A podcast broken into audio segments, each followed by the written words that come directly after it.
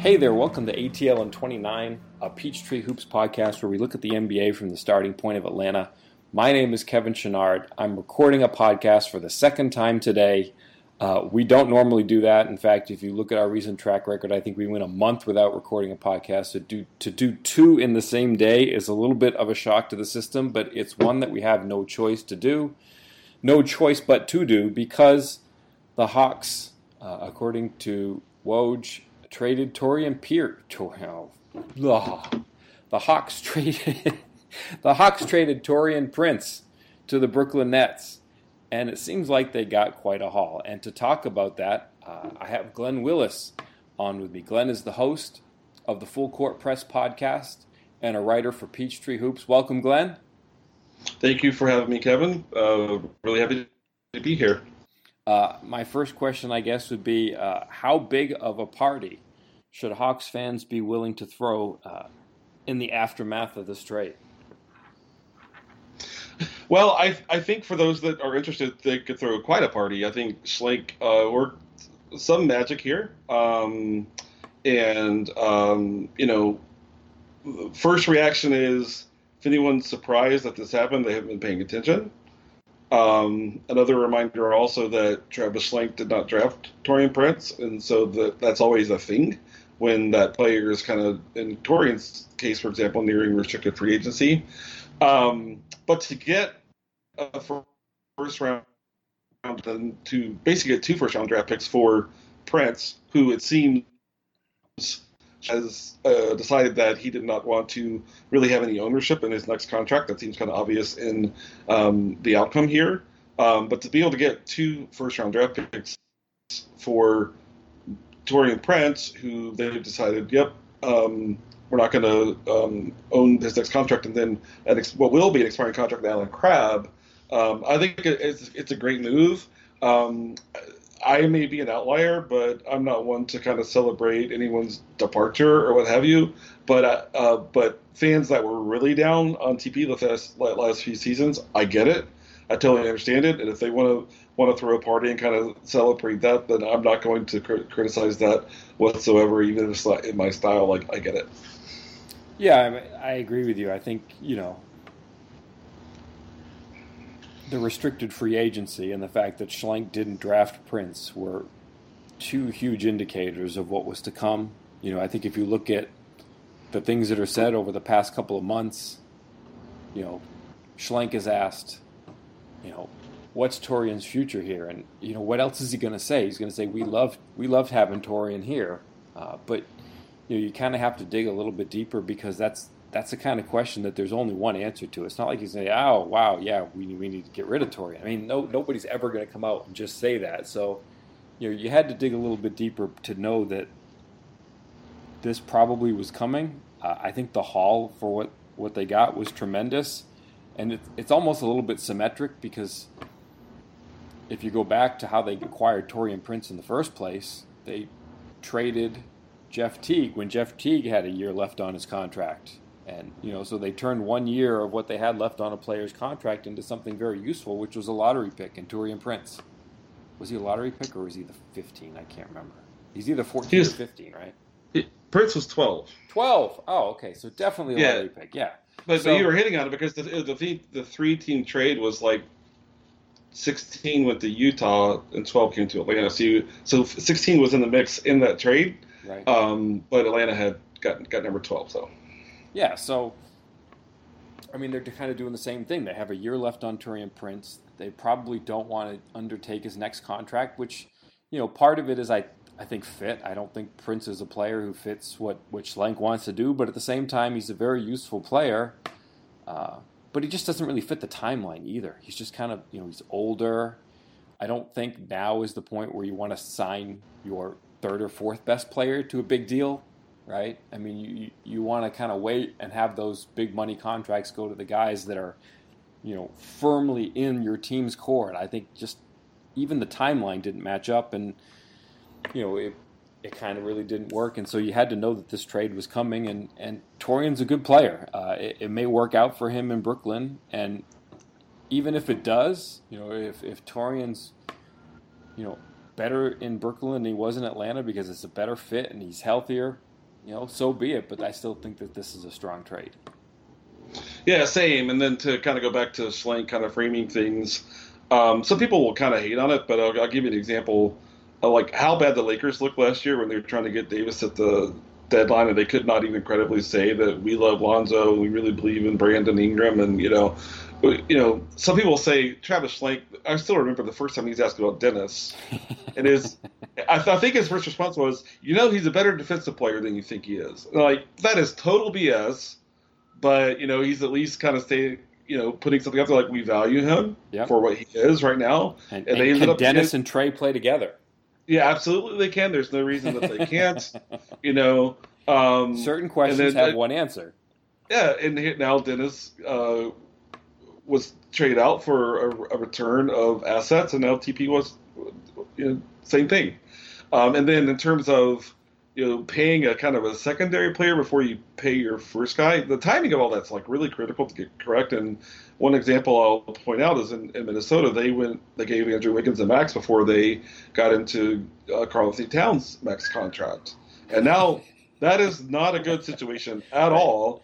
And so, you know, the ideally the Hawks would pay Collins and kind of trade at the same time, but I, I think what's more realistic is that when those two guys approach the, the the 12 month period where both of them are likely to get extensions, you think, of the way it's going, is that they'll have an idea that each guy is worth X or Y or Z. You know, Wiggins was not playing to the value of a max contract yet. In fact, when you give a guy a max contract, they come back out and go, "Yeah, we gave him the max, but he still needs to get better." You know, that's that's a problem. And so, yeah, trying to give say Prince like whatever he's, I think he's worth like 12 by four. That creates a real issue when it comes time to pay Trae and John Collins if that if they both continue on their trajectory, and the same might be true of Huerter. So, uh, just you know, really really smart kind of two to three year uh, franchise plan, um, and yeah, Kevin uh, Pelton. One of the things that I thought was a really good point in his article that he put out today on the on the grades was Atlanta beat everyone else kind of to the first deal and sometimes that's how you get the biggest return is by being able to uh, pull the trigger before everyone else feels like they're ready to do it. So I, th- I think good for Schlenk. Um, we'll, we'll, see uh, kind of what 8, 10, and 17 and three second round draft picks actually turned into on draft night, but I think it's a good day, good day for the Hawks, and that's not me crapping on Taurean. Yeah, it's it's a funny spot he was in because you know he comes out of Baylor. He's a power forward in his own defense and I think people look at Taurean and they think, wow, he's a great athlete. And I'm not, you know, I don't think he's necessarily a great athlete, but he does have a lot of the things that NBA teams look for in terms of, you know, every team is looking for the guy that you can put on Paul George, the guy that you can put on Kevin Durant. And those guys are just so, so hard to find. I mean, and, and to find some that don't take off a whole lot of the table, uh, offensively speaking, that's really, really rare. I mean, there, there just aren't a lot of people who are competent offensive players and big enough to guard the biggest wings across the league like Kevin Durant and Paul George. They just there just aren't that many of them. And you know, you could say what you want about Taurean. I mean, he didn't he didn't do a great job defensively, but he was the one person you know after Thabo left that they could give that kind of task to. Like you just can't ask some of the other Hawks wings to to guard players that big like you could uh, like you could have Taurean. So you know he he did a job. He he fit a role. He just didn't necessarily do it in any kind of special way. I mean, he was just kind of just kind of blawed. His second, third, second and third year doing doing those sorts of defensive things, and it didn't. You know what made it worse is that it didn't seem like he was progressing. It felt like he was regressing. But you know that that first you mentioned that first season of promise, but even then it was almost like he was miscast. It was just he played. I think he played a little bit over his head that first year. To be honest, I'm not sure he had that in him, and I'm not sure that they were asking the same type of prominent role in that first year that they that he was in his second and third year. I mean, I, I think they could rely on other more veteran players to do some of those tasks, and he could come off the bench and kind of clean up against players that weren't to that level. Yeah, for sure. I, I, reflecting on that, I remember seeing him a lot in the weak side corner. You know, that's where he Hoover on the other team was in the weak side corner, and he would just be expect to kind of help with the rim, tagging a roller, or digging if the, the ball got rotated or what have you. But um, but he was doing a lot of the little things then that he, he wasn't doing the last two years. And then I, I still think the league um, in its current form, it's still kind of evolving. You know, it, it kind of the Warriors forced kind of a reset. You know, a, a number of years ago. Um, but I think the league is still trying to figure out: Do you want like really big wing defenders? And for Taurean, like you know, if if you're not watching him closely and evaluating him closely, what you might see is he's he's pretty fast for his size in a straight line, right? Pretty yep. fast. It can switch into the court. But when it comes to moving laterally, getting over a body, those sorts of things. When yes. you're six eight and you have a six seven one, that's a lot to get over that uh, that that screen. Right. Sometimes you want a smaller guy to navigate that that can just stay attached. Now, you, like for example, if you watch like Patrick Beverley defending Kevin Durant, you know, in that in that matchup, but Pat Beverley is not even six feet tall, I don't think, you know, but his technique is perfect. His footwork is perfect. He understands if I beat him to his spot, he's going to. I'm going to have that much more leverage on him. And I look at like DeAndre Bembry, who's not quite as big as Taurean. You know, um, I know in a moment we're going to talk about well, how does this open up playing time for the wings of the roster and stuff. But Bembry has been a much better defender. He's just more intense. He looks more confident in what he's doing. He doesn't have as much body and weight to try to get over a screen. I mean, it's it's night recover. and day with it's night and day because you you mentioned like quickness and lateral movement. I mean, Taurean has straight line speed, but he doesn't have the footwork. And you watch Bembry, and he's breathtaking. Especially you go and watch him in person. It's just, I, I you know, I've always just kind of been taken aback by watching Bembry move around a court. He just eats up space, just effortlessly. It's it's it's breathtaking to watch him move around a court. Uh, so, I mean, Taurean, Taurean never had any chance of, of, of moving around a basketball court the way that Bembry can. Yeah, absolutely. And then when you th- when you think about you know Taurean's kind of a long strider. You know, he's a big guy, and in, in that straight line, I think about a former Hawk, Tim Hardaway. Tim Hardaway is as, has as long of a stride in the sprint as anyone, and he can just you know run away from all defenders in transition. Um, but guys who rely on their long stride in kind of open court on a straight line when they get they encounter traffic in the defensive half court, their instinct is to take one big stride to try to get in front of or recover, and that's that's just slow. And guys who are take smaller steps when they're running, you know, forward or backwards or laterally, those are the guys who just have kind of that um, kind of ballet type of footwork to kind of dance around that screen or dance around that body. And you know that, that's what Patrick Beverley does. He keeps his feet close to to each other and feels where the screen's going to come and just kind of rolls across it, or it takes small, small steps. That's what Bembry does as well. And Hardaway, we remember that Washington playoff series where he was just died on screen after screen after screen. and the reason was because he was trying to take one giant step and recover, and it just that does not work. And so when I'm evaluating like the wings that the Hawks are looking at in this class, it may sound super dorky, but I'm taking a look: is this guy a long strider or a short strider? You know, and that's a that's a really big part of how I look at guys that can encounter, um, you know, working in tight quarters on defense successfully. And and you know, Bembry is you know is exactly that. You know, he's he's not as fast as Taurean end to end. He's much more oh, explosive. I, I, don't know about that. yeah, I, I, think he probably has the straight line speed too. Yeah. Yeah. Huh.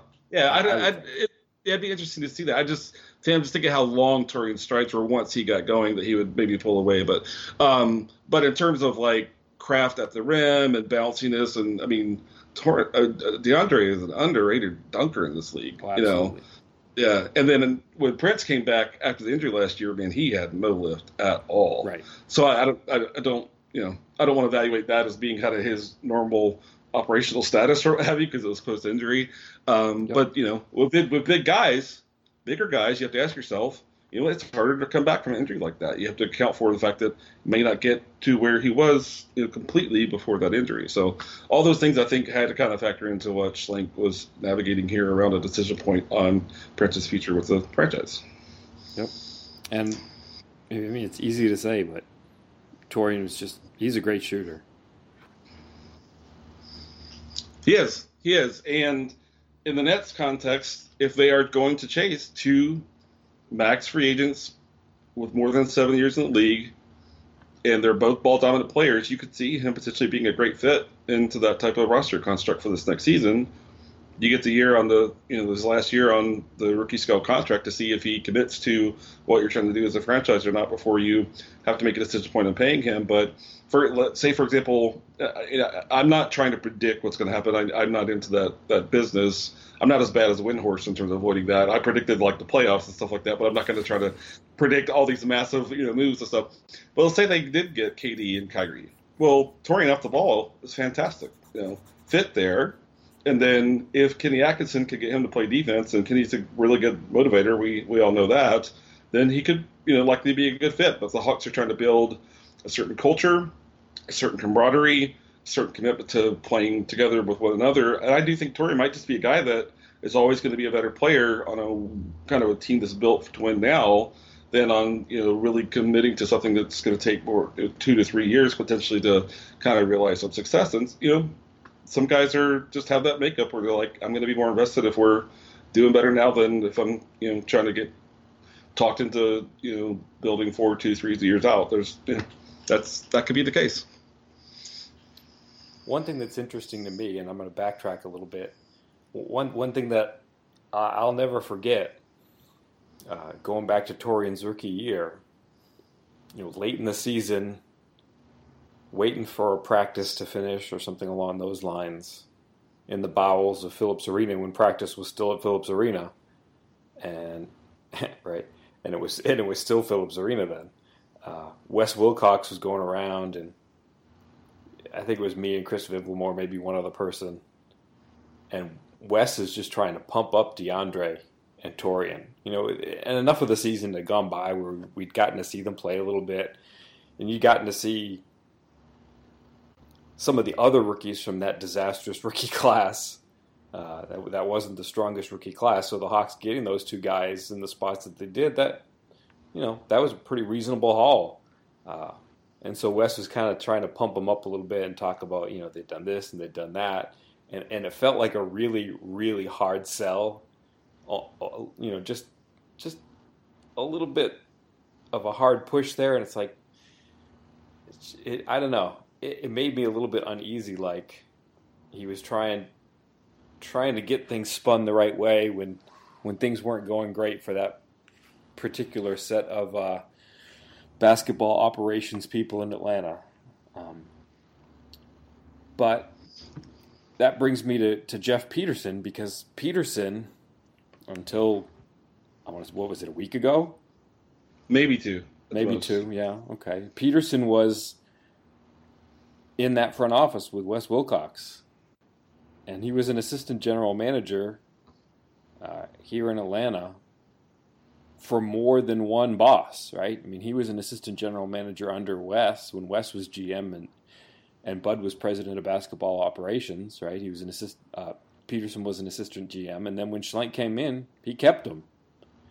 And it's interesting that within a week, ten days of of Peterson becoming an assistant general manager or one of multiple assistant general managers in Brooklyn. He trades for a guy that he was part of the decision making team that drafted Taurean in the first place. Uh, it, it, feels like a more than just a coincidence, maybe.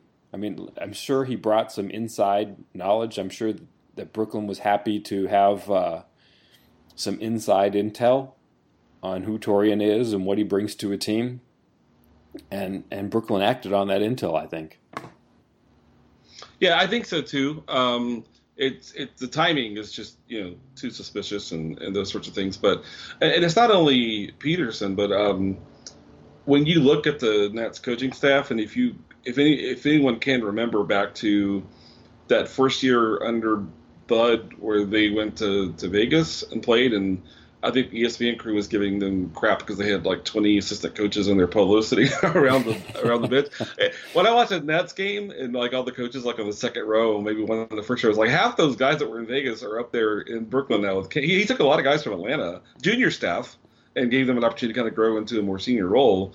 But there's a lot of uh, connectivity still from the the staff that was in place now um, in the front office and the coaching staff when, sure. when Bud was kind of building things up. So that's it's to me it's not a coincidence at all. I mean, from afar you wonder, you know, is he still like staying overcommitted to you know, you know how you make a decision on like say a, a, a guy in a in a draft class you're like oh that's the number one guy in the class and he's not quite working out but four years later you're still you know, trying to convince everyone else that it was the wrong organization he went to or the wrong situation or whatever, you know. And so you wonder if Peterson's like it's still really maybe he was the one that really sold Taurean as the pick at 12, you know. Um, just curious about that. But um, but I, I what you know my educational background is in psychology. That, that doesn't mean I can just watch. To, but I just what that means is I'm gravitated towards body language and situational stuff and things like that. It doesn't mean I totally understand what's going on. I'm just interested in it. And from that angle, it would not surprise me at all if the Nets brought in a really big superstar like KD. That TP would just play so much harder, and be so much more engaged and involved. Because he just seems like a guy that would respond to a situation where he's playing next to one of the best players in the league. That just you know, that sure. just would not surprise me if that's the case. I'm not saying yep. it is. I'm just saying it would surprise me. Oh yeah, Taurean could absolutely thrive next year. I mean, because he's a great shooter, he's a big athlete. He hasn't had an ideal situation in any of his three seasons. I mean, he, he was here for the Dwight season, and then Bud's last season, and then a season where of very low expectations last year. So, you know, he, he might he's going to be in a completely different atmosphere next year in Brooklyn, and you know, between that and the potential that he gets a little bit healthier than he was the last season, he, he could absolutely thrive. And yet, you know, you look at the haul that the Hawks got, and this is still a great. I still I think it's a tremendous haul because of the fact that the writing was on the wall because the Hawks really probably weren't going to undertake his next contract. I mean, t- to get you know to, to, to sum up what uh, Woj and, and Zach Lowe uh, reported with respect to this deal, you know they're getting uh, number 17 pick this year and a lottery protected pick from Brooklyn next year, and it rolls over for two years beyond that with the same lottery protection until uh, if it doesn't convey in any of those three years, then it becomes two seconds. Uh, that's, is it lottery? Is it lottery protected or one to four protected? I believe it's it's lottery protected. Uh, the way Zach Lowe reported it, it was it was one to fourteen for all three years. I may have missed that one before the four. Because um, I was thinking to myself, with the way that the draft is constructed now, one to four is going to be like the no-brainer protection no, that you can put on anything. He so. didn't. Zach Lowe didn't even use numbers when he reported. He just says it's uh, it's lot it's lottery protected next year, the year after that, and 2022. Okay, I will go with that. I I, I thought I saw something else, but I didn't double check or anything at all. So I will defer to you, sir. So I mean, you look at I mean, you look at some other trades, like even something like the Porzingis trade. I mean, what did New York get for Kristaps? They got Dennis Smith Jr., but they essentially got two first round picks. Uh, one of which has some protection, one of which is unprotected. But if if Dallas is good two years from now, those two picks are going to be roughly equivalent to to what the Hawks get in their two picks from New Jersey. Or New Jersey. I am very very old and tired. Not New Jersey, Brooklyn. I do it all the time. Yeah, and uh, but but Dallas did take on more long term salary with the Hardaway contract. Yeah, um, they took on salary. Just, I guess I guess it's just one more year where the Hawks get one year of um, Crabbe. Um, the Mavericks have, I think, is I don't remember. Courtney Lee's has a partial guarantee for this year, something like that, and then two more years of Hardaway. I think that last year is a player option, but it's not really a player option anymore.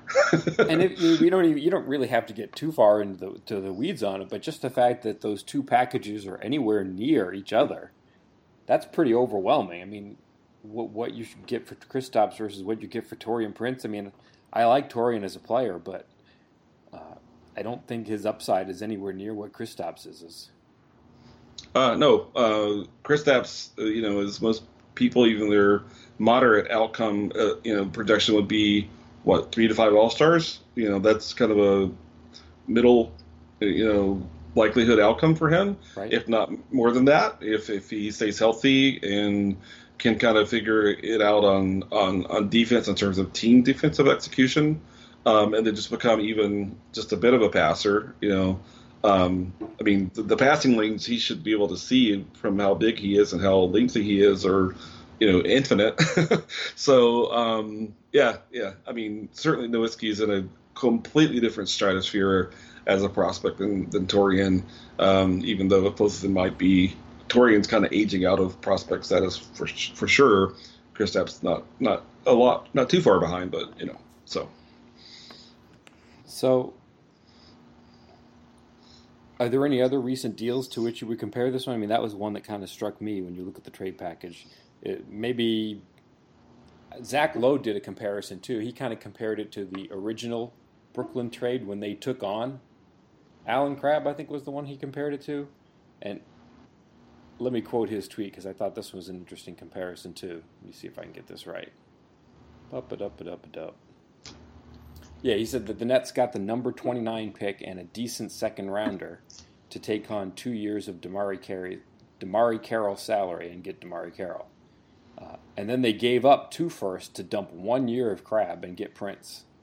Um, you know, he just his his notion of the tweet was to say that it it gives you the impression that Brooklyn knows what they're doing here, that they have a a certified use for this cap space that's coming their way, but at the same time, I think it also reinforces that this is a very good trade for Atlanta.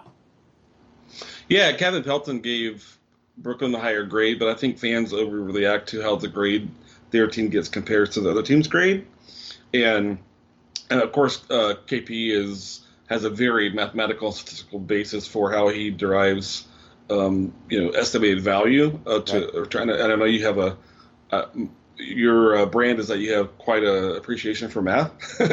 um, so I'm, I'm sure you sure that resonates with you. Uh, but I say if you're just trying to look at how well your team did, just look at the, team, the team, the grade your team got. Don't worry about the other one because the teams just had such different objectives. I mean, Absolutely. the the Nets are trying to move right now and become you know real relevant players in this league for the 2019-20 season.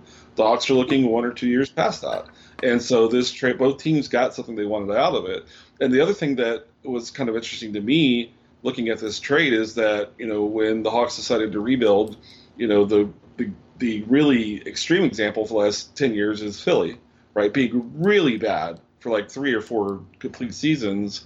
Whereas the Nets, you know, everyone's waiting like, oh my God, it's going to be five years before they get even you know a couple of draft picks under their own control, and could then tank and, and kind of go to the top of the draft and get their players. And the Nets were like, no, we're not waiting on that. We're going to invest in evaluating players, you know, try to get picks in that 20 to 30 range. Um, well, they, they had a pick swap or two, but then, you know, they made some trades to get some picks in the 20, 30 range it's turned into Caris LeVert, you know, guys like that. Um, and so they didn't wait until they had their own top pick and then go out and have a 15 win season. And the Hawks are taking more of the Nets path than the Sixers path in that, you know, they they they try to win every game, in my opinion, except for one. This past season, they tried to win every game, and that one was obvious. Um, but that's not what Philly was doing, you know. And so it's just interesting to me that the Hawks are valuing the 17th overall pick in a draft that everyone's killing for being uh, a really shallow draft. And what I say is, um, if you really believe in your ability to evaluate talent, then you should value the 17th overall pick in a draft like this. So, I mean, and Schlenk has, has proven now they, they were a richer draft class, but he got a John Collins at what, what was he 19? 19. Yep. Huerter 19. You know, um, and then you know the jury is very much still out on Omari, but I'm super intrigued by what he has as a basketball player if he can get his body right. Oh, yeah. His ability to to handle the basketball. You know, I wrote a piece for Peachtree Hoops when Trae started getting trapped, like about mid-season, that Miami game was, I think, was the first time we saw it coming out of the uh, one or two games out of the All Star break. And I wrote an article on the Hawks are going to have to have big men that can function in the short roll, you know, like excel in it. And Omari has the baseline foundational skill set to do that if he can get himself to the point where he can handle everything else the team needs him to do on the court, like defensively, etc. And so um, the 17th pick, and you know, one thing I was thinking I heard a lot of people say, "Oh, here the Hawks are going. You get ready to move up to third or fourth in this draft pick and maybe get RJ Barrett." But when I saw the 17th pick, I was like, "That that's exactly where you'd want to grab a big in this draft class if you do." I don't see a big worth really going top eight or even ten. Um, you know, I know Brad's been kind of uh, kind of vetting that with everyone he's been having on his podcast. That's, been great material. But I, I, I kind of feel exactly what Brad does. I don't see a big. I would take at ten, but when you get to seventeen, that's where you really can start seeing. Okay, that's a chance to get a big. So the Hawks do want a big in this draft. I think maybe three weeks ago you could look at those three second round draft picks and say, hey, uh, the bigs are going to slide here. And I think what's happening now is the Hawks are feeling like some of the bigs we like are now moving up in this draft, and those second round picks aren't going to be enough. We don't want to use a tenth. So I, I, I saw that 17th pick, and I thought that's a perfect place for the Hawks to target a big in this draft. We'll see if that proves, but that was my immediate response to seeing that they had a 17th pick in this draft. Now you got to name names. I'm okay with that. yeah. So okay. um, Claxton, I'm big on Claxton.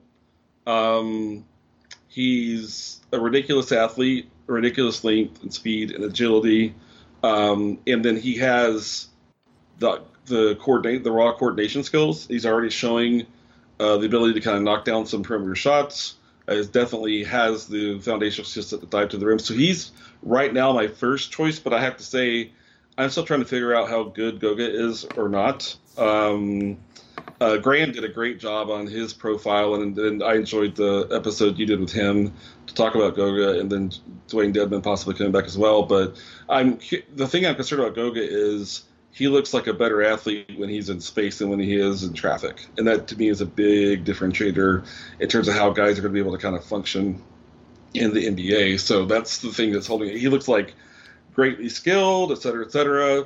And then you tell yourself, well, if he's going to be even 80% of what Jokic is and you don't use a 10th pick on him in this draft, you're super dumb. And then, you know, so there's other side of me. He's kind of trying to scold the other side of my brain into, yeah, he doesn't look great in traffic right now, but neither did Jokic when he was, he was drafted. And then I, you know, I think you were there for his workout, but I'm not sure where to put Bruno Fernando. Like a year ago, I thought he was just terrible. Yeah. Uh, but he made it seems like he maybe made some pro, made some progress, but I can't. I'm still evaluating him to see like how much progress did he make. Um, so those are the three that I have my eyes on. Uh, I just don't think Jaxson Hayes is a fit for what the Hawks need from the position. Um, Claxton certainly is more of an upside thing, where Goga is you know pretty skilled and stuff.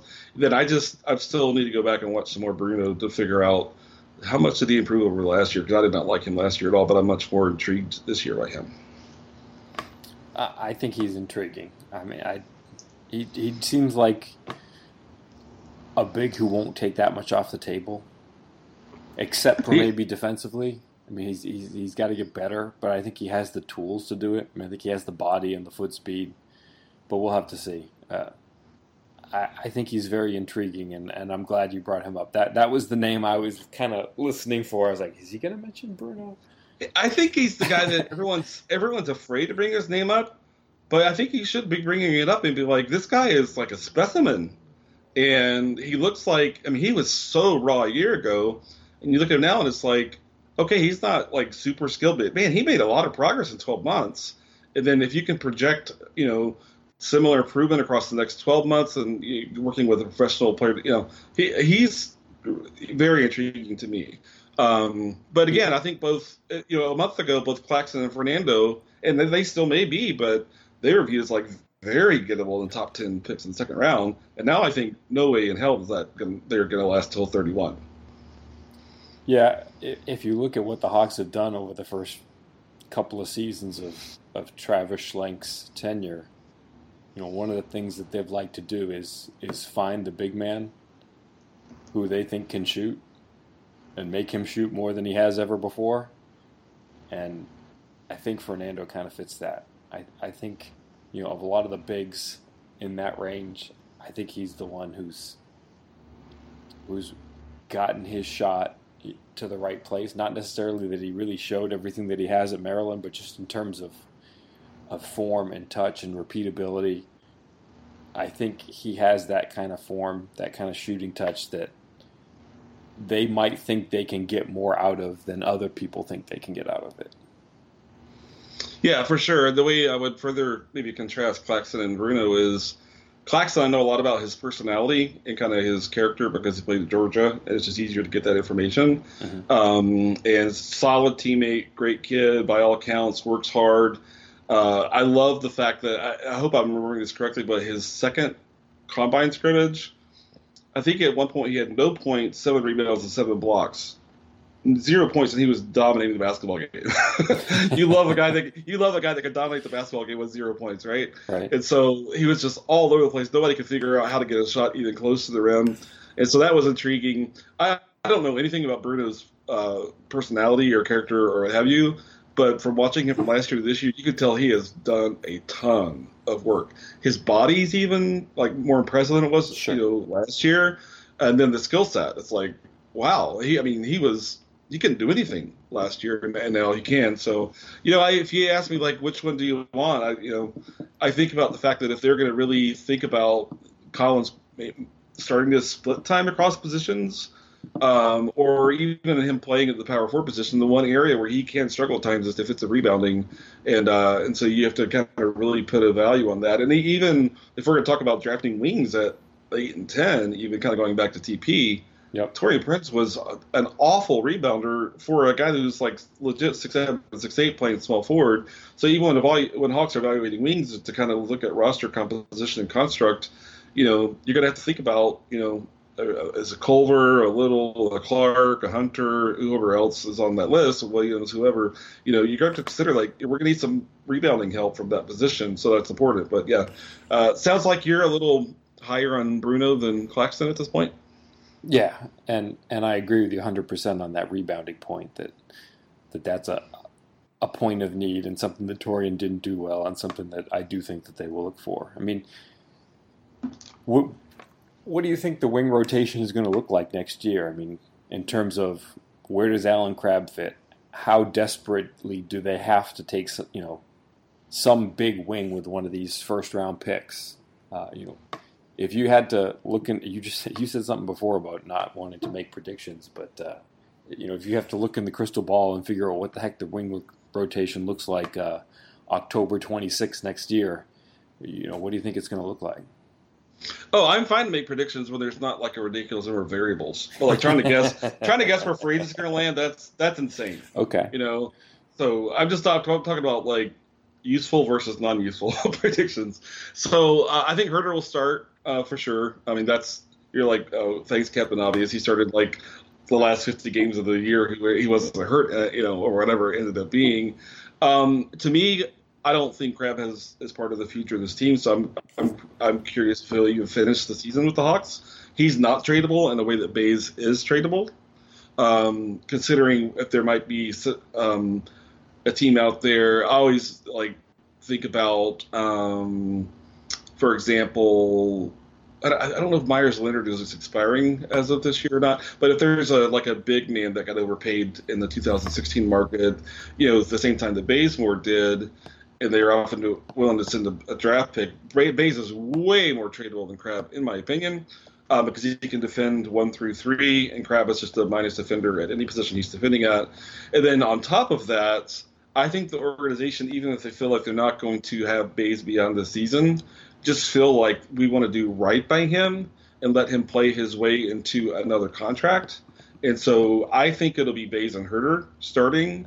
Um, although, uh, you know, uh, Pierce was kind of Baze's, I don't know if it was Baze's volunteering or just Baze's being very, very willing to go along with him going to the bench so that Huerter could start last year. But now with Prince gone, I think I do think they really try to do right by Baze and give him a lot of you know enough playing time to demonstrate that you know some team should give him an opportunity on his next contract.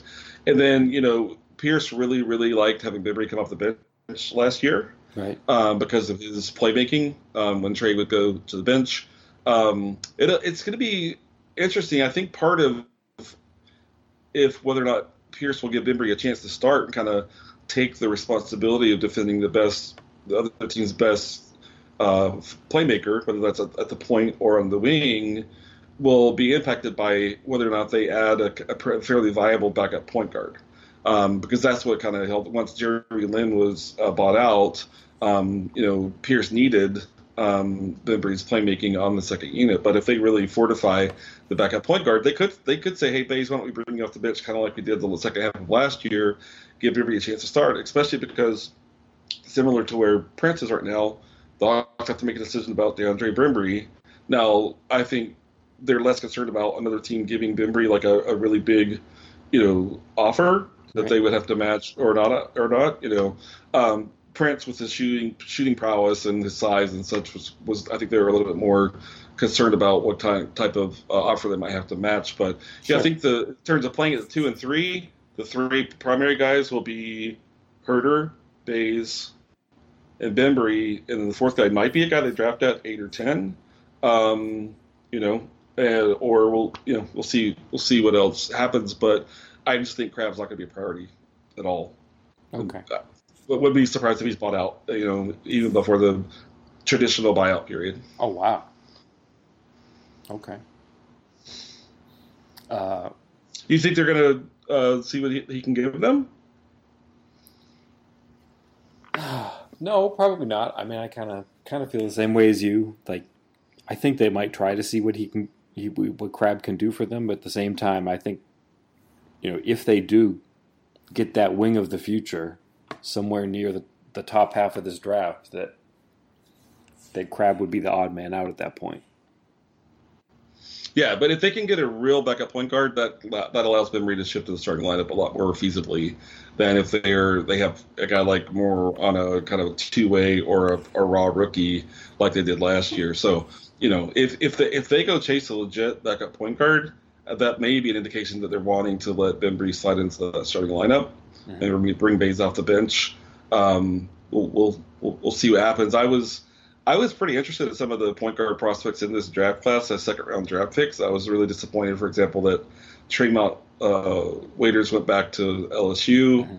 Um, I'm not so sure how much I love Jordan Bone, a guy who has his only good season his junior year when he's 21 years old, is got to scratch your head a little bit, despite the fact that he killed all of the uh, athletic testing at the yes. combine. Um, and then I'm super curious about like Shamorie Ponds. I know he's projected to go like 45 to 60 and maybe maybe not get drafted at all.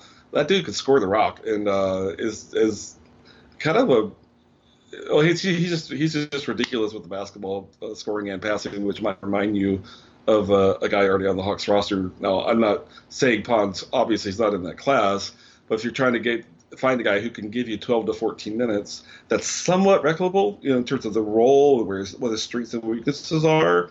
Ponds is pretty interesting uh, guy to me, but I don't think if they, for example, draft Ponds with the last draft pick, I would presume, and say we're going to give him a shot at being our backup point guard, well, then Bembry's going to come off the bench because a rookie point guard's not going to be strong enough to carry the facilitation and creation on that second unit. So, like, if they went out and were able to secure a guy, say like Patrick Beverley or someone like that that's on the market, a veteran guy, um, that might mean that Bembry's headed toward the starting lineup. So that I'm watching that backup point guard position to give me an indication of who's going to start on the wing versus come off the bench. In my gut, I just don't think Bembry will start, and I'm I'm using last year as a predictor for next season, and my feeling is this: that you look at what the Hawks do well, and what the core and the future of their team is it's really the Trae Young, John Collins pick and roll. And they did everything that they could the last season to make sure that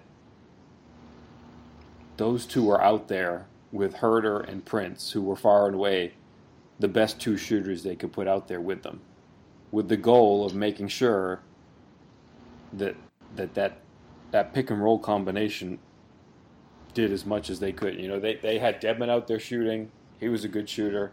Huerter, Prince. They had a lot of shooting out there to make sure that that pick and roll combo worked. And and I just don't know, man. I don't think they're. I know the emphasis is going to be a lot more uh, pronounced on defense this year from from Lloyd Pierce. I mean, that that's coming. He said it was coming. You know, at the end of the season, that that you know defense is really going to be the key for year two, where it you know really wasn't. It was more just sort of player development in year one. Um, I still don't think you can start Bembry if you want that pick and roll combo to be as good as it can be. Um, I could be wrong about that, but I just I don't think that they believe enough in Bembry as a shooter. Uh, you know, Schlenk is always a pro shooting guy, and and I think with Bembry, he was drafted with the goal of well, he's got all these tools, and we'll teach him how to shoot. And uh, he's 100% a better shooter than he was when he came into the NBA, but he's not anywhere near what Kevin Huerter and, and Taurean Prince are, and, and I think that takes enough off the table that where it could cut into what the, the Hawks do in terms of pick and roll, and, and as such, I think I think he'll still be coming off the bench next year. Yeah, I'm fascinated to see what he looks like as a shooter coming in, coming out of this offseason, because all the injuries he had were all like wrists yep. and like that that basically prevented him from doing any sh- shooting work. Where if a guy has a like a knee or an ankle, whatever, they put him in a chair and just work on his you know upper body uh, portion of his shooting motion, stuff like that. So he really hasn't had a summer that I recall to really shoot all summer long. That you know, so that's something that might be different from previous off seasons, but at the same time, it's his motion is is needs a lot more work than you typically see a guy his age kind of be able to make improvements. So yeah, I agree with you. I mean, if you look at when the Hawks are good again, if Bembry's still on this team, his likely role is to be that kind of defensive um, stopper to come off the bench, but also to be able to help create shots for teammates on the second unit, yep. and then a guy that if you want to, like like um, Brad Stevens does, has done a lot of times with Marcus Smart, even when he wasn't starting, he'd close the last two to three minutes as a kind of a defensive closer if they were up 8, 10, 12 points. Now, in a, in a game where it's tied or one possession, sometimes he doesn't roll Smart out there, but if he's like, we got we're up 10 with two and a half minutes left. Let's roll Marcus back out there on the court. And that's something that, that Pierce could totally do with Bembry. And if that's the role they see for him in the future, why not just let him kind of just really settle into that and kind of own it and, and, and go ahead and embrace that? That makes a lot of sense to me. Yeah, I think Bembry, you know, going to last summer, he had the wrist injury.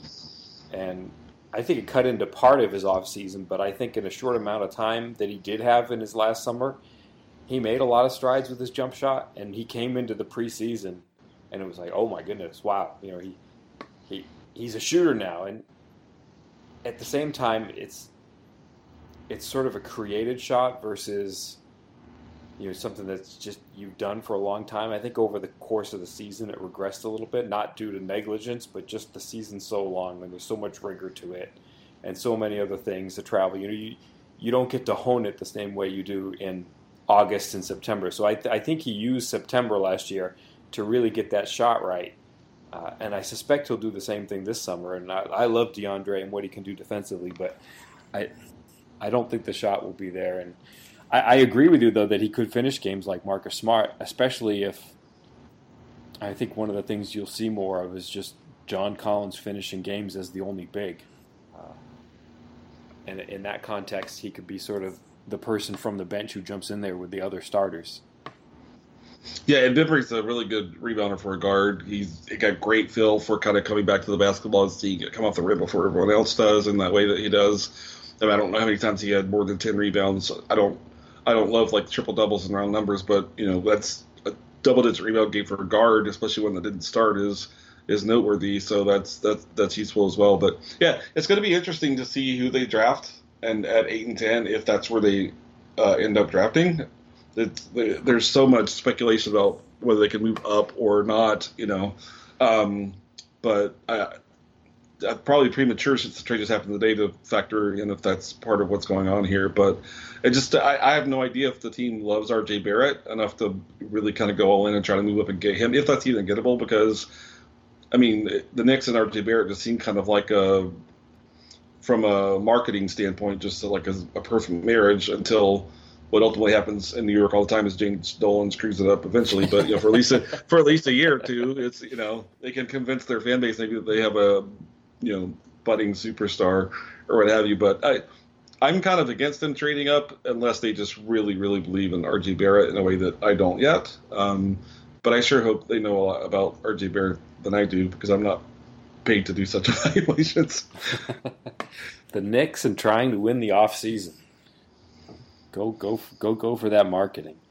Uh, one of the other things that's sort of weird about this trade is that you know, you look at how it's going to play out. It's it's not going to happen right away until there's cap space. There's not going to be cap space until after July one. But you don't do it July one. You do it after the moratorium. So this number 17 pick, you know, if it ends up being one that is kept, it's gonna cut into summer league a little bit. I think because summer league starts early this year, just the way the the weeks line up.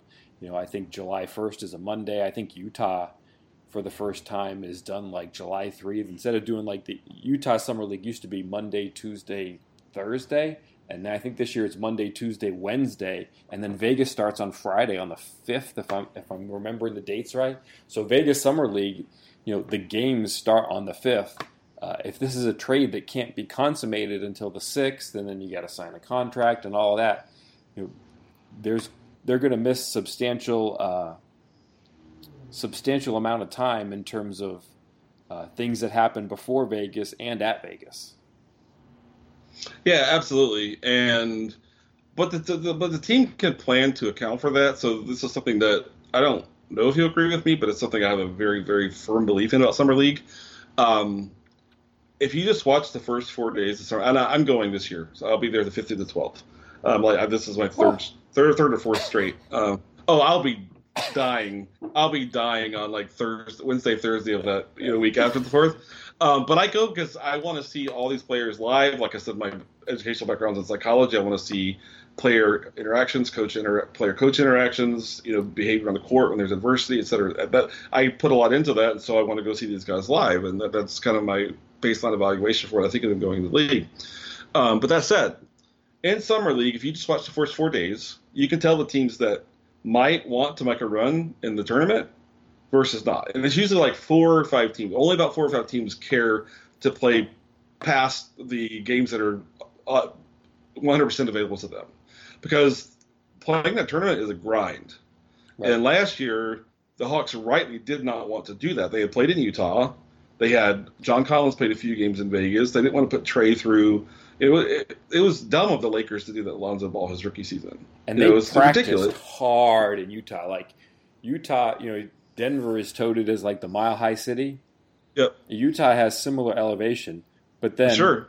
the practices were up in Park City. So you go oh. like another three quarter mile up, and they were doing yep. like these two and three hour practices in the mornings before the games, and you'd watch yes. them like come out to shoot around before the summer league night games, and just atrocious shooting. I mean, I, I, think their legs were gone a little bit. I mean, I think it paid off in the long run. You know, they, they were that was the get in shape quick plan. Uh, right. You, you do that for a week and, and you're going to be in shape, but uh, yeah, I, they they were definitely yeah. shot by the time they got to, to Vegas. Yeah, and I think the Hawks their kind of personality as a franchise is to not care at all but make a deep run. But the, the roster they're carrying in the summer this year, they're rolling out Huerter, no Trae, et cetera, et cetera. They're going to take in just a bunch of young, unexperienced guys. And sometimes those are the teams that are like, hey, let's make a run.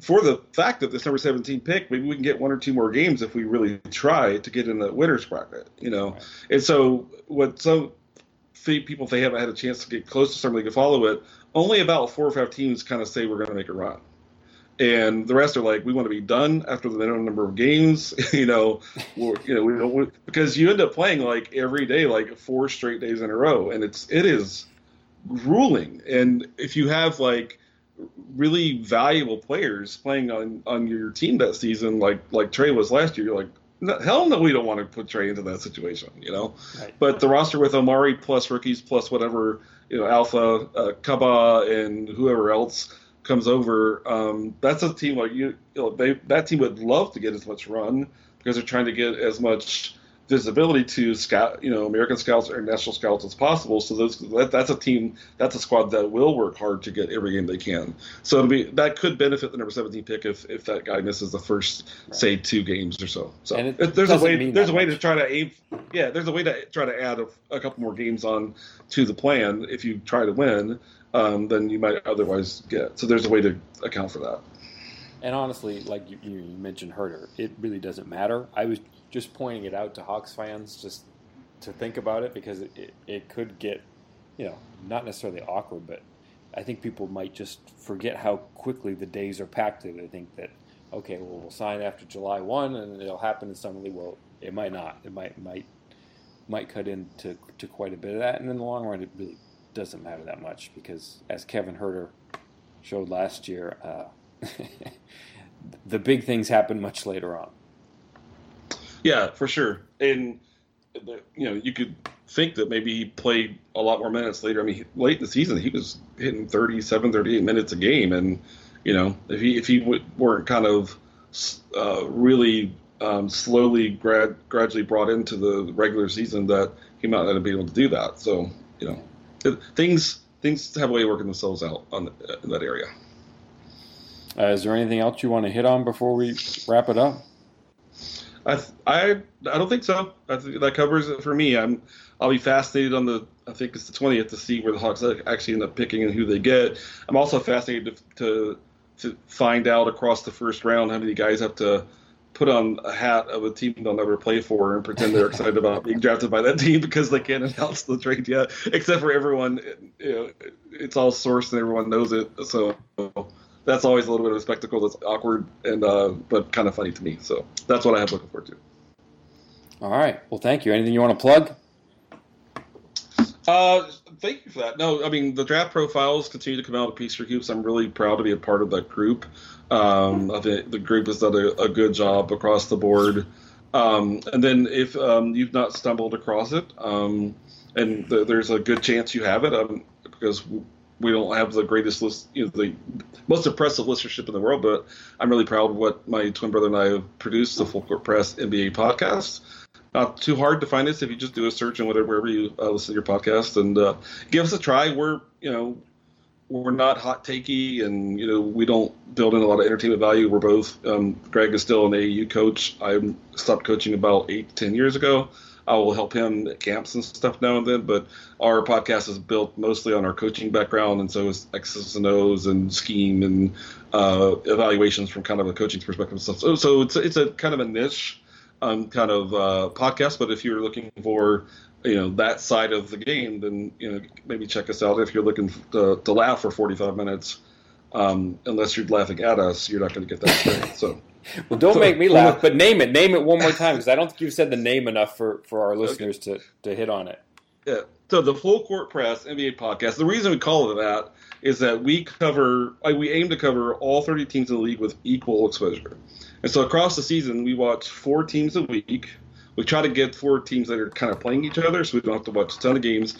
And we tell you what we saw when we watched them. And so we covered the Magic, for example, this past season, as much as we covered the Lakers or the, the Raptors. Now, in the postseason, we obviously have to cover what's going on, but we actually keep a spreadsheet, and we don't go back and hit the Warriors again, for example, until we've hit all of their 29 teams. So we try to give a very equal uh, um, exposure to all teams, no matter where they are. And we say every year, every game, every month counts, no matter if you're on the 20 minute season, things you're doing to try to develop count, and we track that. So that's where we try to be a little bit different. We don't think we can add much to the national narratives, the national storylines, et cetera, et cetera. You know, so we try to go the other way and kind of give you like, you know, what are the you know what are the Suns up to right now? You know, well, it doesn't look great, but what do we see? You know. Yep. Um, so that that's what we're going for. And so if that sounds interesting to you, give us a try. We greatly appreciate it. So thanks for the opportunity to plug that, Kevin. Sure. Thank you, and thanks thanks for joining me for this one, Glenn.